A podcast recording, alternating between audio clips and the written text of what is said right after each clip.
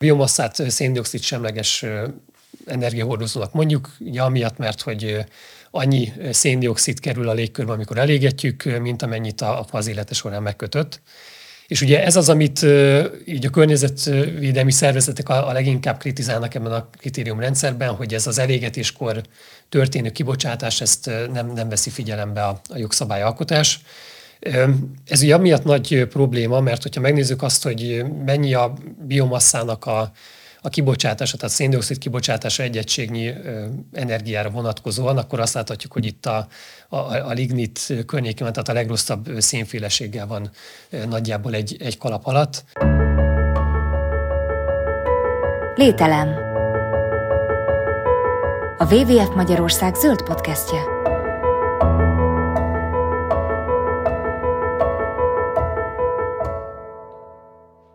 Szép napot kívánok, köszöntöm kedves hallgatóinkat, ez a Lételem, a WWF Magyarország zöld podcastja, én pedig a műsorvezető vagyok, Mihálovics András. Mai beszélgető társam Harmat Ádám, a WWF Magyarország éghajlatvédelmi programjának vezetője, akivel egy eh, korábbi témánkat fogjuk eh, tovább vinni. Itt ugye a biomassa eh, energiatermelésre való használatáról volt szó, és ott érintettük az erőművi részt is, úgyhogy ezt fogjuk egy kicsit mélyebben áttekinteni Ádámmal, akit köszöntök itt a podcastben. Szia, köszöntök mindenkit! No, először is azok kedvére, akik az előző részt még nem hallgatták meg, néhány fogalmat tegyünk tisztába, csak hogy mindenki tudja, hogy miről beszélgetünk. Ugye biomassa erőművi felhasználása, mondjuk ez a munkacíme a beszélgetésnek, akkor rögtön két fogalmat tisztázunk kell. Az egyik az a biomassa, a másik pedig az erőmű. Milyen erőmű típusok vannak, hogyan kell ezeket a gyakorlatban elképzelni, de a biomassa talán az egyszerűbb, kezdjük azzal. Tehát a tankönyvi fogalma biomasszának hogy gyakorlatilag minden szerves anyagot ide lehet érteni. Most itt ugye energetikáról beszélünk, tehát itt gyakorlatilag azt jelenti, hogy az olyan szerves anyagok, amiből energiát tudunk kinyerni, ennek gyakorlatilag három fajtája van, biogáz, bioüzemanyag, és mi itt a szilárd biomasszáról beszélünk, ez klasszikusan azt jelenti, hogy amit meg el tudunk égetni konkrétan energetikai célra. Ez ugye főleg erdészeti biomasszát jelent, ugye erről beszéltünk az előző podcastban, és akkor mellette még van, van más olyan. De az erdészeti is. biomassa az meg a, nem tudom én, egy, egy laikus városi ember úgy tudja elképzelni, hogy a, a, amit kitermelnek fát, annak vannak uh, hasznosítható részei, ami meg nem hasznosítható, azt összegyűjtik és beviszik egy erőműbe és elégetik. Mondjuk ez az erdészeti Igen, biomassa. hívhatjuk tűzifának gyakorlatilag. Ugye uh-huh. az a fontos, hogy ha tűzifára gondolunk, akkor azt kell látnunk, hogy az nem csak a, a lakosság használhatja föl, hanem az erőművek is. Annyi a különbség, hogy ők általában ezt nem hasáfaként égetik el, hanem felaprítják előtte. És még egy tisztázó jellegű kérdés, mondtad a biomassa bármi lehet, amit el lehet égetni, ez nem tudom én, lehet akár kommunális hulladéknak az a része, ami elégethető? Így igaz, tehát, tehát ez is Vagy történik. mondjuk mezőgazdasági melléktermékek, szalma, széna, stb. stb. És gyakorlatilag most akkor le is vettük, Lefettük, 99%-át, igen. Oké, okay, akkor a következő lépés az az erőműveknek a rendszerezése lenne, ezt kérlek tett tisztába a fejünkbe, mert az erőmű az ilyen nagy füstölő gyárkéményes energiatermelésre használható ipari konglomerátumot ért az átlagember. Pontosan. Gyakorlatilag háromfajta létesítményt fogok mondani, mert így ez talán a leghivatalosabb szakszó, tehát energiatermelő létesítmény van. Ennek egyik részét hívjuk erőműnek. Ez gyakorlatilag azt jelenti, hogy azok az ilyen létesítmények, amelyek villamos energiát tudnak előállítani. Most ezeket még két felé kell bontani. Tehát vannak azok az erőművek, és gyakorlatilag itt visszautalok arra, amit mondtál, tehát ahol füstölög a kémény, ez gyakorlatilag azt jelenti, hogy ezek az erőművek nem használják fel a hulladékhőt, és tulajdonképpen a, a hatásfokuk, tehát hogy amit bemegy mondjuk 10 tűzifa hasába, abból három tud hasznosulni. Aztán vannak azok Ez a hulladékhő, ezt úgy kell elképzelni, hogy én ezt elégetem, vizet forralok vele, vagy, és az meghajt egy ilyen gőzturbinát. Most megint nagyon egyszerűsítek, csak hogy, hogy ne vesszünk el a, a szak szavaknak a dzsungelébe. És ami mondjuk ilyen a kazán melege, ami, ami termelődik akkor, hogy tüzelek, ezt nem használják fel. Tehát ez a hulladék, mondjuk egy példát mondva Így igaz, tehát ugye ha. ez egy na- nagyon magas hőmérsékletű, nagyon magas nyomású gőz termelnek. Ugye ez a gőz hajtja meg a turbinát, és ugye itt egy hatalmas hő mennyiségről van szó, és amit ugye szoktunk látni, hogy ezek a hatalmas füstölgő erőművek igazából, ami füstölög, az nem a nagy károsanyag kibocsátás, hanem az a vízgőz, tehát ott ugye ez a mhm. kondenzáció történik gyakorlatilag, azt, azt érzékeljük sokszor ilyen káros Na, ez, ez az erőmű. És ugye azt mondtad, hogy ezeket kell kétfelé, hogy valaki ezt a hulladéköt elengedi a légkörbe, van, amelyik meg hasznosít. Igen, és akkor valamikor meg nem látjuk ezeket a nagy uh-huh. füstölgő kéményeket, ilyenkor az van, hogy ezt általában távfőrendszerekben tudják hasznosítani uh-huh. ezt a hulladékhőt.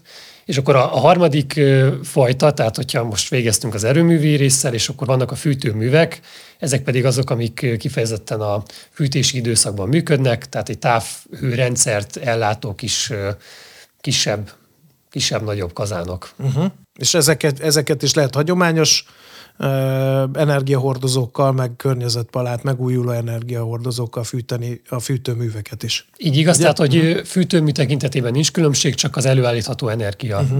tekintetében. Még egy fogalom jut erőmű ügybe eszembe, ezek a kapcsolt erőművek. Ez különösen azóta lett ismert fogalom széles körben, mióta bejött, hogy megújuló energiaforrásokat használunk, ehhez kell kapcsolt erőmű. Ez micsoda? Igen, ez, az, ez gyakorlatilag a második csoport, tehát a kapcsolt erőmű az, amikor kapcsoltan termelünk villamos energiát és hőt. Ezt szerintem fogunk erről beszélni, hogy ez a gyakorlatban Jó. hogyan is néz ki, mert azért nem, ez, ez sem annyira egyszerű dolog azért. Jó. Hogy állunk erőművi kapacitásokban Magyarországon? Hogyha a teljes villamosenergia palettát nézzük, akkor körülbelül 7000 megawattnyi kapacitásunk van. Ebbe benne van Paks, benne vannak a gázos erőművek, benne vannak a biomasz erőművek. A biomasz erőművek az körülbelül olyan 260 megawatt, és, és hát minden más. Tehát ugye, főleg most ugye a napenergia nagyon pörög föl, tehát sőt lehet, hogy ezzel a 7000 megawattal kicsit alá is lőttem, mert ugye a legújabb számok már az, hogy csak napelemes kapacitásból van már 5500 megawatt, és hát ugye Paks az meg 2000 megawatt, tehát nagyjából most már ilyen 9000 környékén vagyunk, ha így gyorsan így fejben újra számolom. De hogy, tehát ehhez képest ugye az, hogy mennyi a kapacitás és hogy mennyi a ténylegesen megtermelt villamosenergia mennyiség, az itt ugye nagy különbség van. Hát, tudjuk azt, hogy a, a napelemeknek a a hatásfoka az körülbelül ilyen 10 százalék, tehát hogy az a kapacitásának a 10 százalékát termeli meg névlegesen. Uh-huh. Ilyenkor felmerül az embernek a fejébe az, hogy egyáltalán minek van szükség erőművekre. Hogyha ilyen jól fejlődik az energetika, és viszonylag kis szeletet hasítanak ki az energiatermelésből. Gyanítom, ez egy fontos kis szelet lesz. Tehát most a biomassz erőművekre uh, igen, igen, igen, igen, igen. Uh, igen, tehát a, a biomassz erőműveknek uh, ugye megvan az a nagy előnye, tehát uh, hogyha most a megújuló energiaforrásokat nézzük, ugye ez a cél, hogy távolodjunk el a foszilisektől, haladjunk a megújuló energiaforrások felé. Ugye mi van mindenkinek a fejében? Napenergia, szélenergia. Ugye ezzel egy nagy probléma van, a, hogy ezek ugye úgynevezett időjárás függő energiahordozók, amikor fúj a szél, amikor süt a nap. Ugye ezt valahogy ki kell egyenlíteni, beszélünk itt akkumulátorgyárakról, ugye ez, ez az egyik kívül beszélhetünk arról, hogy rugalmas energiarendszer, tehát mondjuk arra sarkaljuk a, a fogyasztókat, nem csak az ipari fogyasztókat, hanem a háztartásokat is, hogy ugye akkor használják a, az elektromos energiát lehetőleg, amikor éppen abból sok van, tehát amikor sok a termelés.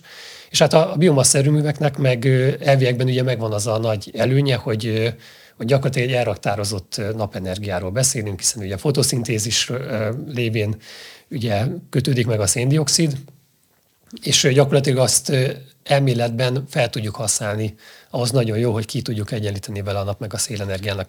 Tehát, az hogy ne az legyen, ne az a faramúci helyzet álljon elő, amivel gyakran a megújulókat kritizálják, hogy van nap és szélerőmű, de ha éppen nem süt a nap, vagy nem fúj a szél, akkor beröffentjük a gázerőműveket, vagy még rosszabb a, a szénerőműveket, hogy ezt a kiegyenlítést megtegyük. Ezt váltják ki talán a biomassa erőművek, hogy megújulóval és zöld módon lehet ott energiát termelni.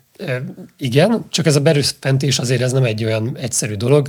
Nagyon jó, hogy itt felhoztad a gázos erőműveket. Nyilván a, a gáz sem szeretjük, mint WWF, mert azért ugye az is hiába fel annyira káros, mint a szén, de ugyanúgy foszilis energiahordozó. Viszont megvan az a nagyon nagy előnye, hogy nagyon rugalmasan kibe lehet kapcsolni ezeket az erőműveket, meg, meg szabályozni a, az aktuális teljesítményt. Tehát ugye nagyon-nagyon fontos, ezt még nem mondtuk ki, hogy ugye a villamosenergia rendszernek az, ez az alap köve gyakorlatilag, hogy ugye a termelésnek meg a fogyasztásnak mindig szinkronban kell lennie, tehát ugyanannyit kell termelnünk minden egyes adott pillanatban, mint amennyit felhasználunk. És, Mert hogy a tárolás ma még technológiai okokból nem megoldott. Már hogy ez a hosszú távú és nagy mennyiségű energiatárolásra gondolok, mert nyilván lehet így, igaz, a telefonomat, és az is, meg az autómba is lehet tárolni az energiát, de mondjuk ilyen országos szinten nagy akkumulátortelepek, amik mondjuk néhány órán keresztül tudnák a magyar energiahálózatot működni, most hasamra ütöttem, ezek még utopisztikusnak tűnnek. Abszolút igen, de hát mhm. ugye ott is az a lényeg, hogy ezek az erőművek, ugye amikor szükség van a plusz energiára, akkor ugye vissza, visszatermelnek a hálózatba. Uh-huh. Na és akkor nézzük meg egy kicsit szerintem a, a biomassa erőműveket, mert ugye eddig ott tartunk, hogy akkor ez egy milyen, milyen jó dolog, mert ugye ki tudjuk egyenlíteni nap meg a szélenergiát.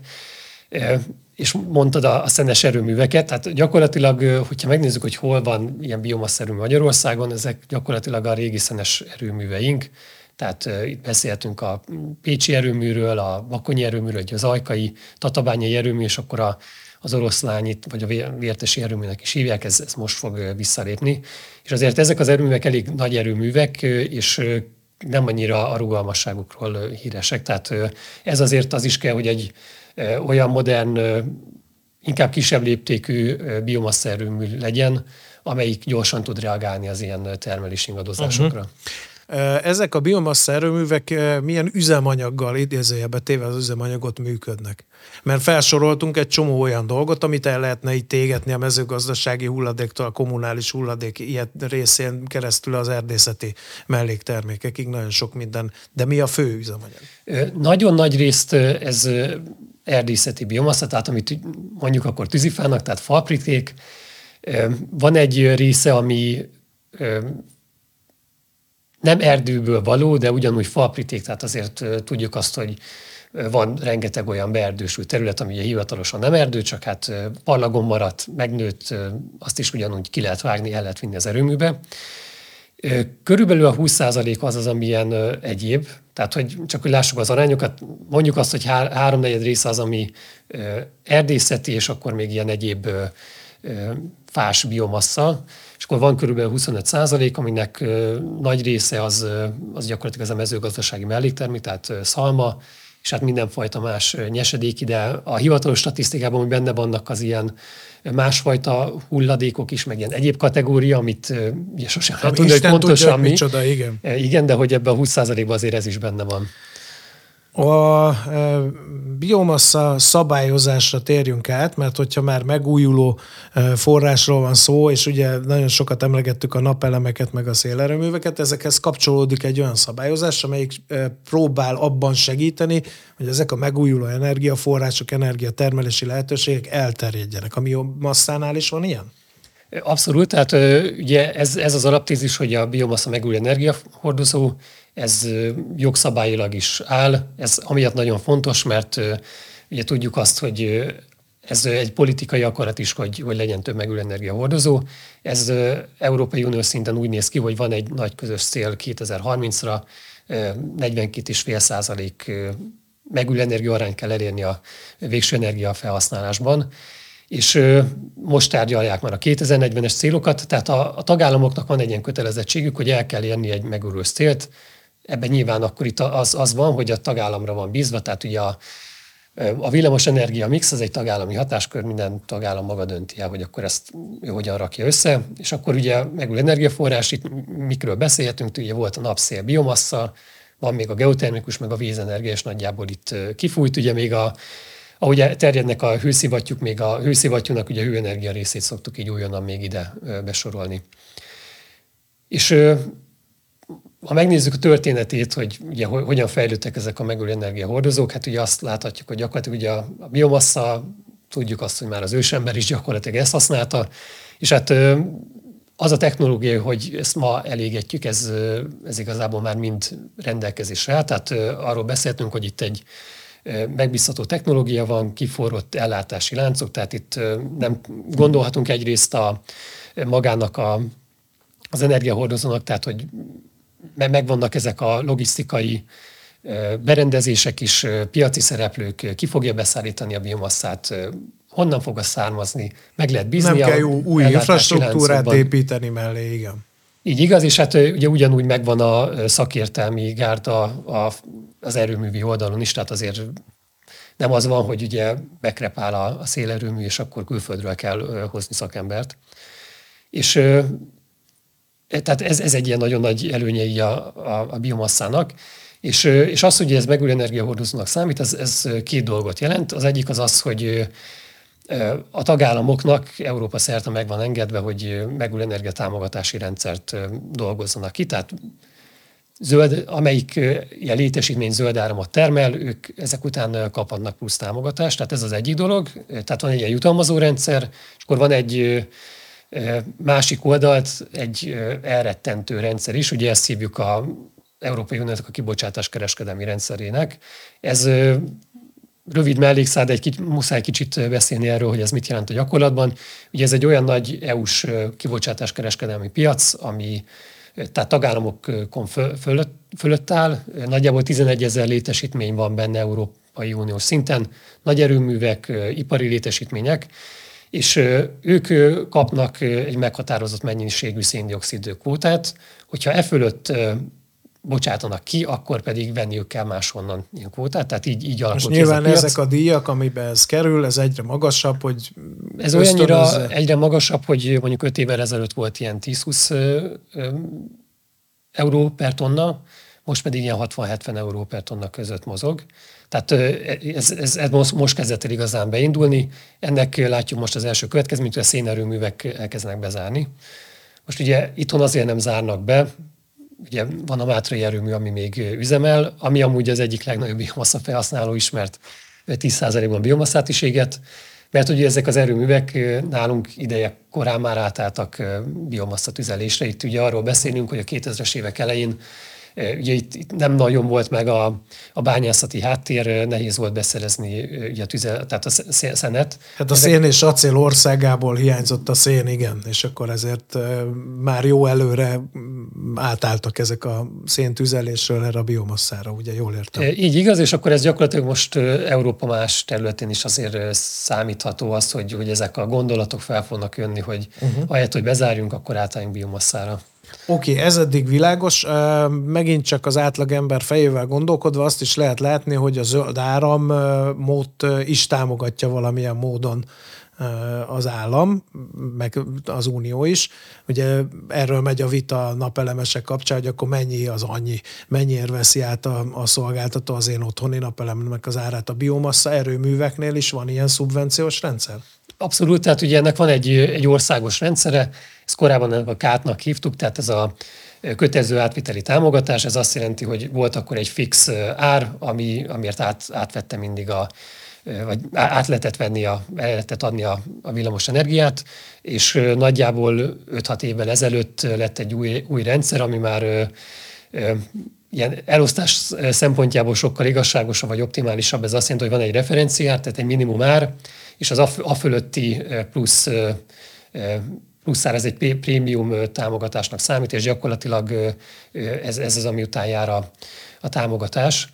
És ami fontos, hogy gyakorlatilag mind a két rendszerben elszámolható a, a biomassa. Tehát a régi rendszerben ott, gyakorlatilag ott, ott kezdtünk, hogy akkor még amikor ez, ez elindult, még igazából csak a biomasszerűművek voltak, vízenergia, meg, meg akkor még a kapcsolt erőművek is a kapcsolt rész után még kaptak támogatást. És ugye, ahogy beindult a, a nap meg a szél, gyakorlatilag azután nem sokkal lett ez az új, vagy hát főleg a napenergia boom után lett ez az új szabályozás.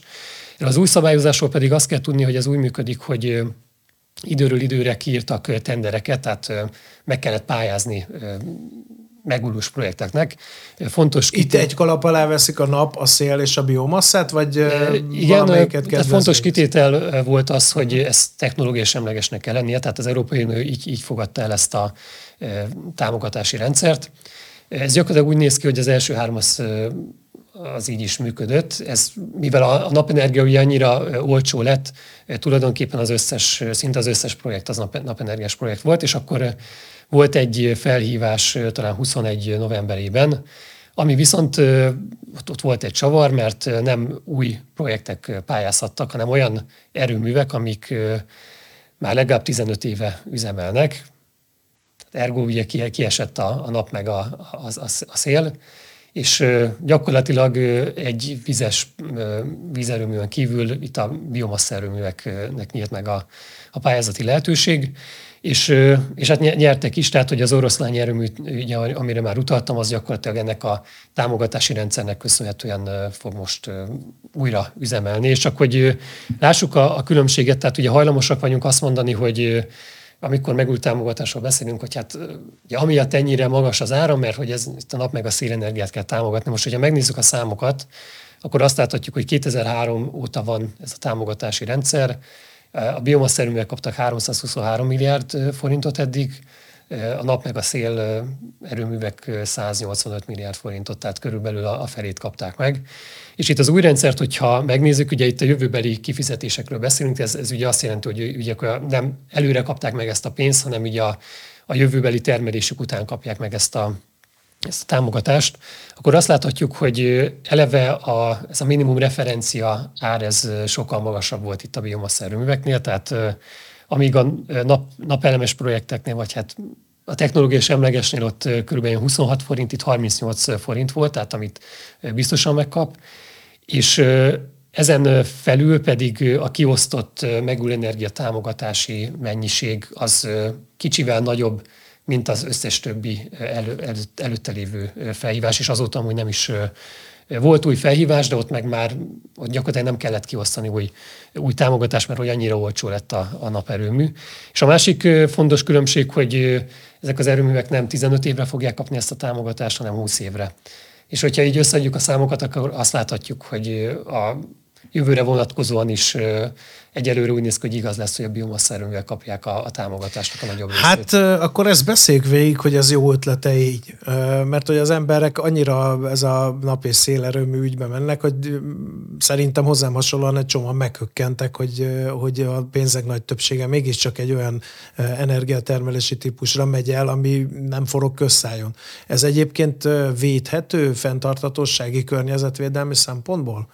Hogy ilyen előnyben részesülnek a támogatásban ezek az erőművek?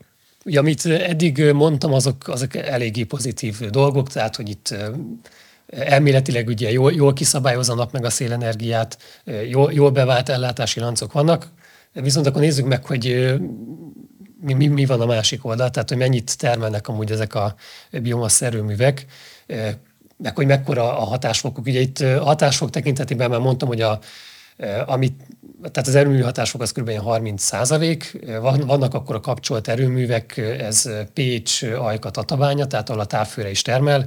Most ott elvileg ez a hatások ez lehetne jóval magasabb, tehát ilyen 80 százalék körüli. Viszont, hogyha megnézzük azt, hogy ezek az erőművek az év folyamán hogyan termelnek, azt láthatjuk, hogy a fűtési időszakon kívül is ugyanúgy termelnek, mert ugye a a nagy pénz az, az igazából villamos energiában van, nem a, a szolgáltatott távhőben, uh-huh. és emiatt nekik ugye megéri a fűtési időszakon kívül is termelniük, és emiatt az ő hatásfokok is körülbelül 50 százalék, hogyha az egész évet nézzük, tehát ott a 10 hasából csak 5 fog hasznosulni. És uh, itt a fűtőmű az ugye most kevésbé téma, de hát azért arra is jó, jó vagy célszerű kitérni. Ott ez a hatások, ez egy 85 százalék, és hát, hát emiatt ugye azok csak a fűtési időszakban termelnek. Amúgy elég sok helyen, tehát 14 településen van fűtőmű, tehát biomassa alapú fűtőmű, de ezeknek a, a hőkapacitása, tehát az, az jóval kisebb, mint itt a, ennek az öt nagy erőműnek, tehát itt 44 megawattról beszélünk. Az más kérdés, hogy amúgy itt is van egy, egy felfutás, tehát nem csak az oroszlányi erőműlébe, Kaposváron most át a, az új biomassa fűtőművet Kecskeméten talán átadták, vagy, vagy ebbe az évbe fogják átadni. Ennek a két, azért ezek már nagy, nagy távfő, távfűtőművek, ennek a kettőnek a kapacitás ugyanannyi, mint a 14 másiknak összesen. Uh-huh. Tehát, hogy azért itt azt is látnunk kell, hogy a, azért nem egy ö, ö, olyan energiahordozóról beszélünk, ami ö, mindenhol jelen van, mint a nap meg a szél, tehát ugye itt, itt nagyon ö, okosan kell bánnunk a biomasszával, hogy ö, hogy ez rendelkezésre tudjon állni, amikor kell, uh-huh. és hát itt azért azt látjuk azt, hogy a, a kereslet az fel fog futni a, a jövőben. Uh-huh. Uh, az is egy jó kérdés, hogy fogyasztói szempontból ez mennyire tekinthető fenntartható dolognak, mennyire mondható ez erre az így előállított elektromos áramra, hogy ez, ez zöld áram?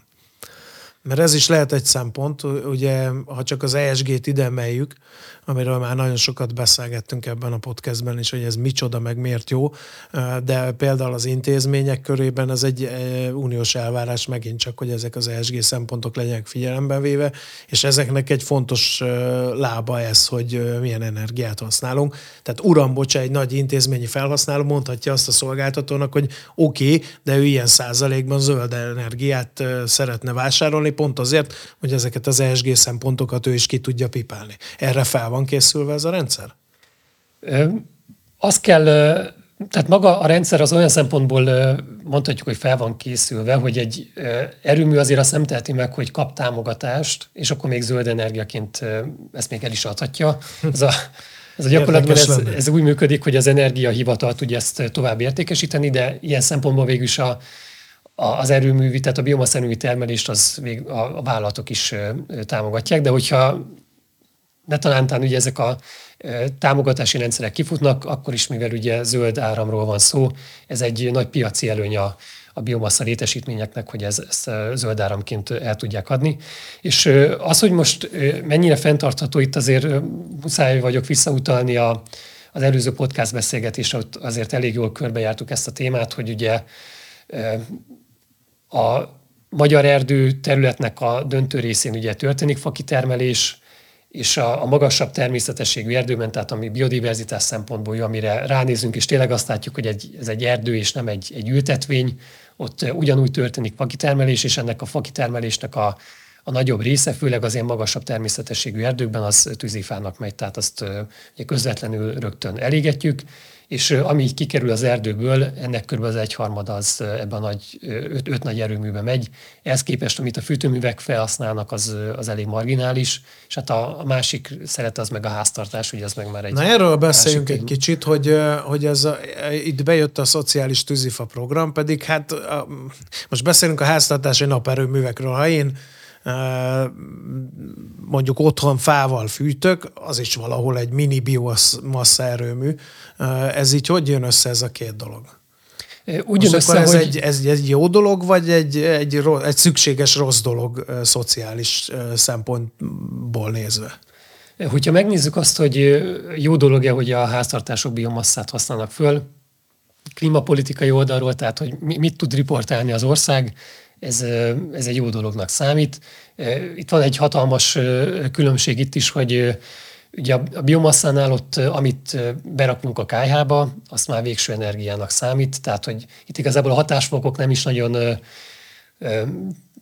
csúnyán fogalmaz, nem is nagyon kellene, hogy érdekelje az államot, mert minél rosszabb a hatásfoka egy, egy kájának, annál több biomasszát fog elhasználni, annál többet lehet ezt meg, megújulónak el, nem lehet cél. Nyilván ez, ez nem lehet cél, mert hogy Ugye pont erről beszélünk, beszéltünk, hogy hogy ahhoz, hogy ugye a természetvédelmi célokat, a, meg a klímavédelmi célokat is el szeretnénk érni, a kitermelés az csökkenteni kellene, mert egy hatalmas szélraktárról, egy hatalmas biodiverzitási hotspotról beszélhetünk a magyar erdők esetében, és, és emiatt meg, meg ugye ott, ott tartunk, hogy, hogy ezek a háztartások azért nyilván cél az, hogy növekedjen a hatásfok, viszont jelenleg nem nagyon kapnak támogatást, tehát amíg ugye földgáz, villamosenergia oldalon ott a rezsi, rezsi tehát a támogatott ár, addig meg ugye a tűzifánál tavaly volt egy, egy hatósági áras maximál, tehát ugye 10 köbméteres tűzifa mennyiség, amin tudták venni támogatott áron, ami azért annyira mégsem volt támogatott, mert nem sokkal volt ugye olcsóbb a piaci. Ugye ez, ez idén meg is szűnt, és igazából ami támogatást kapnak, ugye ez a szociális tűzifa program, ezt ugye a helyi önkormányzat pályázhatja meg, és ő osztja szét a Hát a helyi szabályok szerint, tehát hogy ilyen szempontból egy viszonylag rugalmas. De ez sem ösztönöz arra sem, hogy mondjuk egy régi, mm, régen rakott cserépkája helyett én vegyek egy olyan kazánt, amivel ugyan tűzifát használok, de jobb hatásokkal. Abszolút nem, tehát hogy ez uh-huh. arra tudja ösztönözni a vidéki szegényebb lakosságot, hogy ne, ne kelljen az ingét gatyáját kifizetni a, uh-huh. az, a, a tűzifára. Viszont, hogyha megnézzük a számokat, szerintem ezt is érdemes azért összevetni. Itt beszéltünk a 323 milliárdról, hogy ennyit kaptak összesen. Most, hogyha megnézzük azt, hogy mióta van szociális tűzifa program, és szembeállítjuk a két számot, akkor ugye azt láthatjuk, hogy szociális tűzifa programra eddig az állam költött kb. 36 milliárd forintot, és ugyanerre az időszakra vonatkozóan a, a biomassz erőművek pedig 185 milliárd forint támogatást kaptak. Tehát van egy hatszoros különbség, és ez is egy hatalmas probléma, hogy a, maga az éves keret az most már 5-6 éve 5 milliárd forint, és azért ugye tudjuk azt, hogy mekkora infláció volt, mennyire fölmentek a tűzifaárak. Tehát ilyen szempontból a, a javak újraelosztása azért nem, nem tekintető annyira optimálisnak. Most már a beszélgetésből nyilvánvalóvá válik számomra, hogy van jó biomassa és meg rossz biomassa. A jó biomassa mondjuk, amely egy olyan energiaerdő, vagy nem tudom minek hívjam, amit arra telepítenek, hogy azt utána kitermeljék, és egy biomassa erőműbe elégessék. Mondjuk ez a hosszú akác soros megoldás talán ilyen lehet. A rossz biomassa meg egy ős, bükkös valahol valamelyik magyar középhegységben, amit most ugyanúgy kitermelhetnek és elégethetnek egy biomassa erőműbe. A szabályzó azon nem szúrta ki ezt az ellentmondást? Nem próbál ezen valahogy finomítani, hogy oké, okay, legyen biomassa, mert az zöld, meg fenntartható, de hát azért ne vágjuk ki az összes ősonos erdőnket azért, hogy teljesíteni tudjuk a kvótákat. De gondolt, annyiban kicsit pontosítanék Csak a felvetéseden, nyugodtan. hogy pont ezek a négyzethálós ültetésű, nagyra nőtt búzamező energiaültetvények azok, amik nél kisebb az energetikai százalék, pont azért, mert hogy ezek jó minőségű fák, ezt főleg faipari célra használják. Uh-huh. Ugye ennek megvan az a nagyon nagy előnye, hogyha ebből egy jó minőségű fatermék lesz, az még hosszú-hosszú ideig elraktározza azt a széndiokszidot, amit ugye megkötött a fa az élete során. Tehát, hogy az, az szerintem nem lenne egy, egy jó politika, hogy azt mondjuk, hogy akkor ne, tehát, hogy ne, ne változtassunk a keresleten, hanem akkor a, a természetes erdőket zárjuk ki, és akkor az energiaültetvényeknél legyen több, több a tűzifa, hanem pont azt kellene elérni, hogy csökkentsünk a, a keresleten, és közben ugye akkor úgy tudjuk elérni azt, hogy kevesebb fát termeljünk ki, elérve ezzel a természetvédelmi, klímavédelmi célokat, hogy uh-huh. ne, ne nagyon menjen ez, ez félre ez a dolog. Mit, mit próbálunk tenni ez ellen rendszer szinten? Tehát az Európai Uniónak van egy úgynevezett fenntarthatósági kritériumrendszere. Ennek pont az lenne a lényege, hogy itt a biomasszának a, a túlzott, tehát mondjuk úgy, hogy a fenntarthatósági limiten túlmenő felhasználásának elejét szabja. Viszont EU-s jogszabály tudjuk, hogy hogyan működnek a, az EU-s jogszabályalkotások, itt mindenkinek a beleegyezése kell, rengeteg lobby tevékenység történik Brüsszelben, és gyakorlatilag ez most már másodjára történt meg, ezt idén vizsgálták felül ezt, a, ezt az irányelvet. Az történt, hogy igazából a nagyon durva szélsőségeket tudja kizárni ez a, ez a jogszabály. Ez, ez sem azt mondja, hogy ezt tilos csinálni, hanem azt mondja, hogy ha mondok egy, egy nyilván egy kicsit túlzó példát, hogyha egy dél-kelet-ázsiai korábbi őserdőn ültetett eukaliptusz ültetvényt kivágunk, és azt idehajóztatjuk Európába, és elégetjük nagyon alacsony hatásfokon, tehát kizárólag villamosenergiát termelve.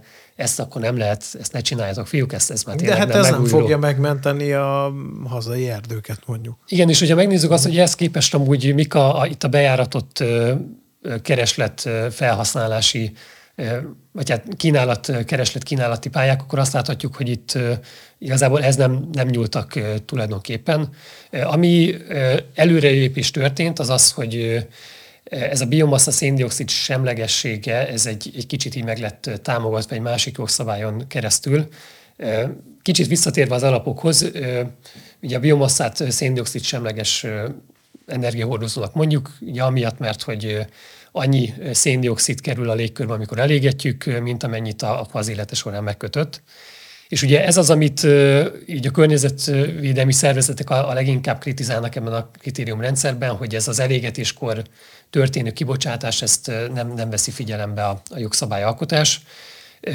Ez ugye amiatt nagy probléma, mert hogyha megnézzük azt, hogy mennyi a biomasszának a, a kibocsátása, tehát széndiokszid kibocsátása egy egységnyi energiára vonatkozóan, akkor azt láthatjuk, hogy itt a, a, a lignit környékén, tehát a legrosszabb szénféleséggel van nagyjából egy, egy kalap alatt. És uh, itt tulajdonképpen ugye az történik, hogy fogjuk a, az erdőnek a szénkészletét, itt uh, csak hogy kicsit egyszerűbben lássuk a számokat, nagyjából azt jelenti, hogy egy köbméter fa, fa az egy tonna széndiokszidot tud megkötni. És uh, ugye megfogjuk, elégetjük, és ugye amit eddig az erdőben ugye elraktározódott széndiokszid, az ugye visszakerül a, a légkörbe.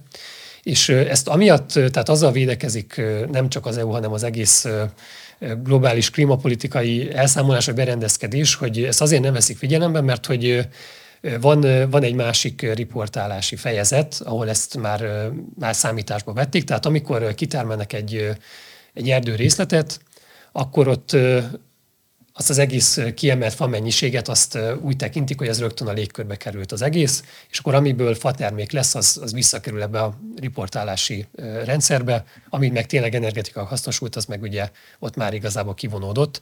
Viszont ami nagy probléma, hogy nem, tehát nemrég tehát gyakorlatilag tavalyig az történt, hogy erre vonatkozva nem volt szigorú szakpolitikai elvárások, tehát hogy így volt ez a riportálás, viszont ott kis túlzással, ami a csövön kifért, azt, azt lehetett volna kivágni. Azért nyilván ugye mellette ott van, hogy az erdővédelmi törvény azért Európában legalábbis eléggé fejlett, és ugye legalább az, hogy ez a tartomos erdőgazdálkodás az biztosítva legyen, az megtörténik. Tehát, hogy ugye hosszú távon az erdőnek a regenerációja az megtörténjen, az, az, az valóban biztosított az erdőtörvényen keresztül. Viszont maga az erdőnek a szénkészlete az nem egy örök állandó dolog. Itt a klímaváltozás, ugye magának a, az erdőnek a korösszetétele sem ugyanannyi, és itt arról beszélhetünk most, hogy ha most csak Magyarországra fókuszálunk, akkor egy idősödő erdőállomány van. Ez azt jelenti, hogy nyilván ugye akkor tud több széndiokszidot elraktározni egy fa, amikor jobban növésben van, amikor már idősebb, akkor is raktároz még el, viszont már nem olyan nagy mértékben. És emiatt az erdőnek ez a széndiokszid egyenlege, ez itt a modellezések szerint ez azért elég rohamosan csökkenni fog. Viszont közben meg van egy klímasemlegességi célunk, ez ugye azt jelenti, hogy tehát valamennyi szintig ugye tudjuk csökkenteni a kibocsátásunkat, de egy részét pedig ellentételeznünk kell. És ahhoz, hogy ezt a 2050-es ellentételezést el tudjuk érni, ezért hosszú távon is ugye szükség van arra, hogy ez az erdőnek a szénegyenlege ezt legalább a jelenlegi szintet fel tudjuk tartani, és ezek a modellezések azt mondják, hogy muszáj lenne valamennyire csökkenteni a, a fakitermelést is. Viszont ugye ez nem az erőműveknek a, a dolga lenne, hanem ezt a szakpolitikának kellene megoldani, és most itt tartunk, hogy most nem csak 2050-re lett ilyen cél, hanem EU szinten 2030-ra is behoztak már Magyarországra nézve egy elég ambiciózus célt, és itt rövid távon is már be kellene nyúlni ebbe a rendszerbe, ez az, amire most még várunk. Oké, okay, akkor uh, most magyarázzuk el a hallgatóknak, hogy uh, mi a jó biomassa, és mi a rossz. Mindegyikre nyilván van valamilyen példa, ezt szívesen meghallgatnánk. Hogyha Ugye két, két perem feltétel van. Egyrészt az, hogy mit égetünk el, és hogy milyen hatékonysággal égetünk el. Ugye azt beszéltük, hogy a, a jövő igazából az lenne, hogy minél kevesebb legyen az a biomassa, amit közvetlen az erdőből származik. Lényegtelenül attól, hogy ez most egy energiaültetvény vagy természetes erdő, igazából az klíma szempontból is teljesen mindegy, hogy az biodiverzitási oldalról ugye honnan származik, és törekedjünk arra, hogy több legyen az olyan biomassa, ami itt a úgynevezett kaszkád hasznosításnak a legalján van. Ez azt jelenti, Na, az hogy micsoda? fatermékként próbáljuk hasznosítani a kitermelt fát, hogyha ez a faterméket már nem tudjuk használni, mert nem tudom, a gyerek úgy összekarcolta a bútort, hogy meg ki akarjuk cserélni, akkor ezt próbáljuk meg el, először anyagában újra hasznosítani. Ha ez sem opció már, akkor lehet energetikailag elégetni, mert ugye az, az mégis az egy sokkal jobb opció, mint hogyha ezt ugye hulladéktelepen lerakjuk, és ott, ott ugye elkorhad, és gyakorlatilag az oxidáció ugye ugyanúgy megtörténik.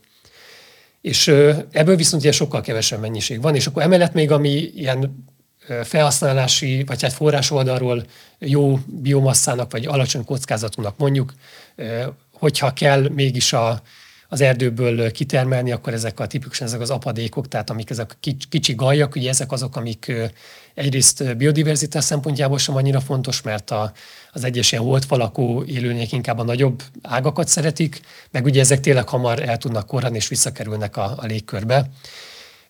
Viszont ugye azt láthatjuk, hogy ebből sokkal-sokkal kevesebb lesz, Ergo ebből az is következik, hogy ami nagyon kevés biomassa, amit fenntartatóan fel tudunk használni, azt akkor már nagyon hatékonyan használjuk fel. És hogyha megnézzük azt, hogy hova fejlődik a, a, az energiarendszer, hol lehet még szükség biomasszára a jövőben, ugye azt láthatjuk, hogy háztartások oldalon energiahatékonyság, hőszivattyúk, gyakorlatilag mindent meg lehetne oldani. Közlekedésben is azért rengeteg opció van, nem, nem csak az elektromos energia, tömegközlekedés fejlesztése, stb. És akkor ott van még az ipar, ahol egy részét ugyanúgy lehet megúj, tehát napszélel előállítani, vagy hőszivattyúkkal, de ugye vannak olyan ipari folyamatok, ahol nagyon magas hőmérsékletre van szükség, tehát például cementipar tipikusan olyan. Itt a biomassz egy opció lehet.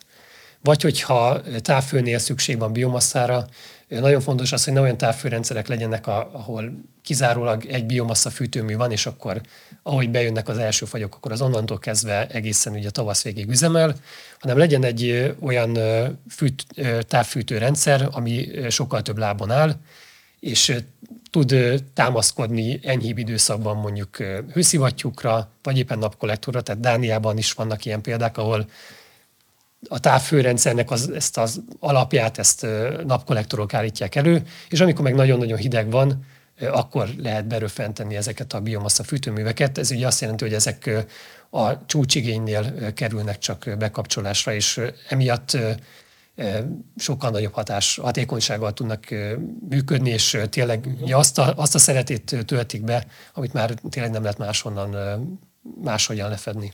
Vagy mondok egy hazai példát is, Tamási város, Dél-Dunán túl, itt tök véletlenül igazából kiderült, hogy van egy, egy régi olajkutatásból származó kút, megmérték a geotermikus víznek a hőmérsékletét, az nem volt elég magas, hogy ezt közvetlenül a távfőrendszerre tudják küldeni, viszont egy, egy hőszivattyú rásegítéssel ez így már működik, tehát ez adja alapvetően a, a hőigénynek a kielégítését, és amikor meg nagyon hideg van, arra ott van egy, egy kicsi biomassa fűtőmű, amit ilyenkor tudnak használni. Mi a rossz példa? Mert ez a jó példa.